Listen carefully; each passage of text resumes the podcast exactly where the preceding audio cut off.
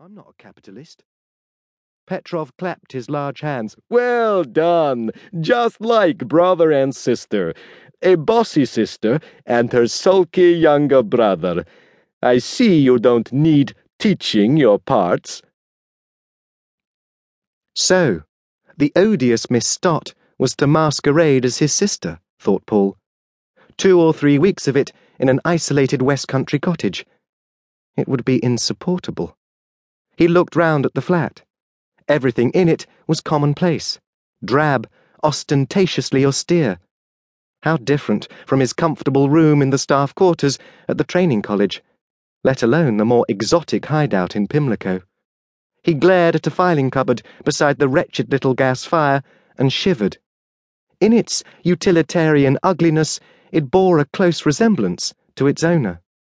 The room smelt of dust, cyclo-style ink, leaflets, and the closed mind.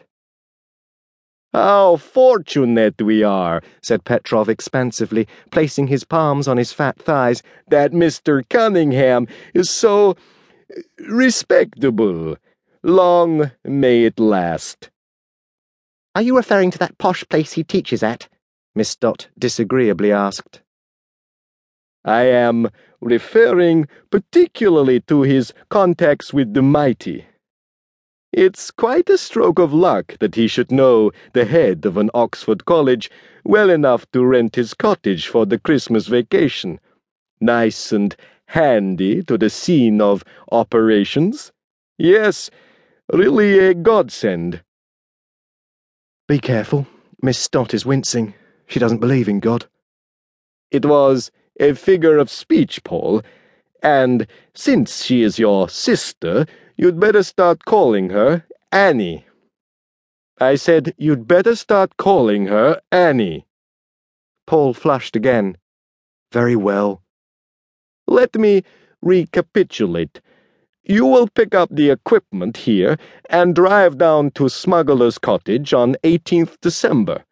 You will bring the necessary provisions. There's a farm a hundred yards down the hill where you can get milk and butter. Your excellent sister will arrive by train with the child on the 21st. You will meet them at Longport Station on the 6.23 p.m. Before she arrives, establish your presence there and your ostensible reason. You need quiet to start a book. What book? continued Petrov, his rumbling tones quite unaltered. Are you writing? I. Well, I haven't. Come, come, Paul, this will never do. A little more attention to detail, please. You must not only decide what you're going to write, but start writing it. One weak spot, and a cover story can be ripped open. Oh, God. I think all this absurd cloak and dagger stuff. The comrade is not interested in what you think, said the woman. You may call it absurd, but your life, and more important things than your life, will depend upon it. You and Annie must establish in the minds of any neighbors you may meet, a firm impression of brother and sister holidaying together with another sister's child, one who has recently been ill and needs the country air. Before you go down there, Annie will coach you in all the necessary facts about her family, upbringing, career, and so on. Don't forget, people in the country are extremely curious about strangers. There must be no discrepancies to cause gossip or suspicion. In the stuffy room, Paul Cunningham heard Petrov's voice rumbling hypnotically on.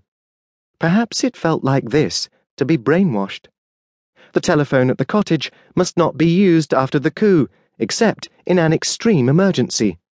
There was a public call box half a mile down the hill in the village of Eggerswell London would put through the calls to the target.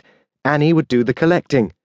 The preliminary coup at the guest house, five miles away, would be carried out by the pair of them. How long it would take to soften up the subject was uncertain. But he'll call in the police at once, protested Paul, and then we're sunk.